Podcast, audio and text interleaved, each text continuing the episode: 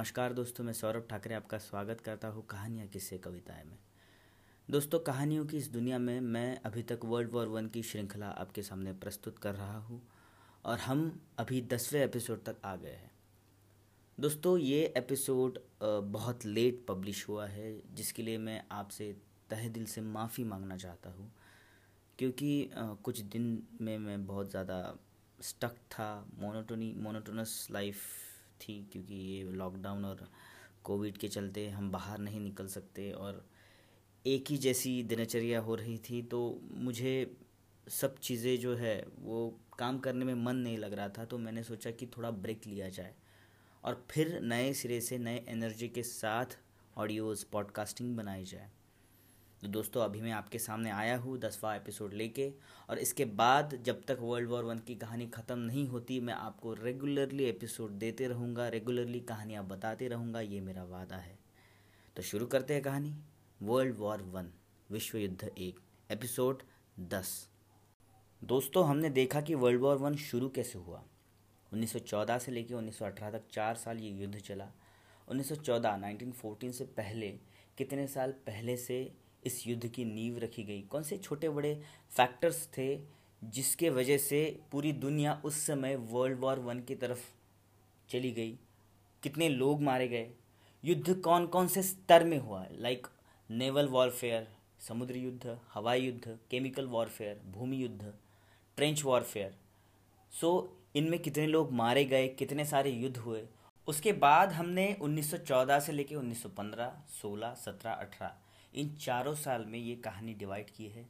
1914 से लेके अप्रैल 1915 तक हमने आपके सामने ये कहानी रखी है। अभी अप्रैल 1915 से ऑनवर्ड्स 1918 तक एंड तक जो वॉर वर्ल्ड वॉर वन चला, वहाँ तक क्या क्या हुआ, ये मैं आपको इस एपिसोड और इसके ऑनवर्ड्स जितने भी एपिसोड्स आएँगे, इसमें बताऊँगा।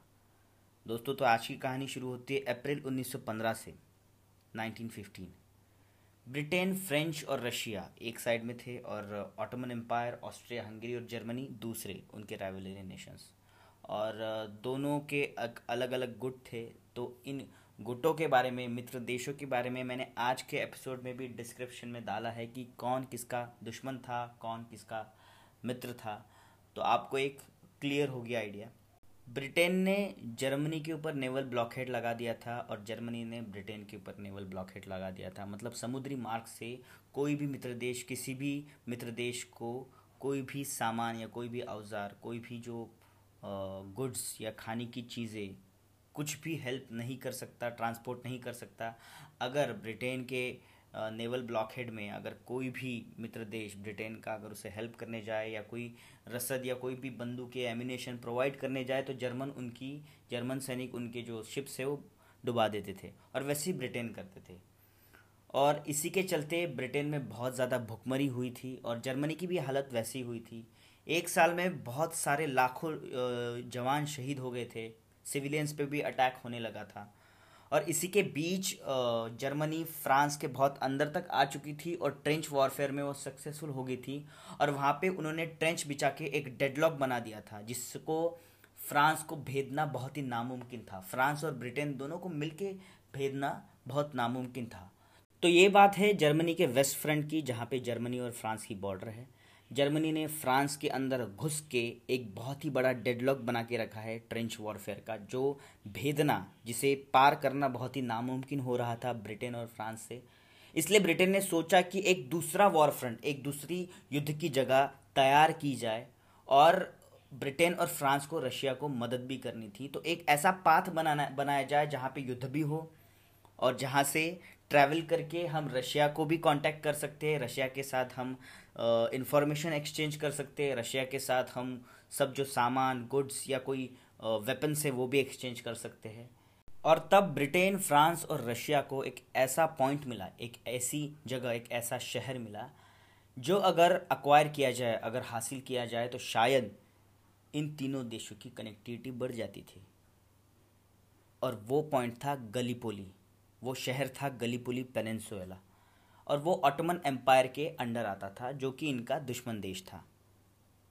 तो दोस्तों, ये गलीपोली क्या है और ये ऑटोमन एम्पायर क्या है, इसके बारे में पहले हम जान लेते हैं।